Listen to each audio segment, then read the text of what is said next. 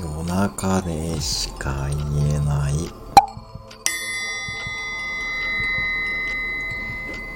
マクドあるある。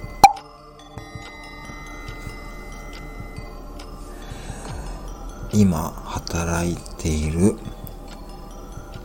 コンビニのお店のオーナーとは前職のマクド時代からお世話になっている方ですが当時そのオーナーは陰でクルーにバーディーと呼ばれていました。あバーディー来たよ。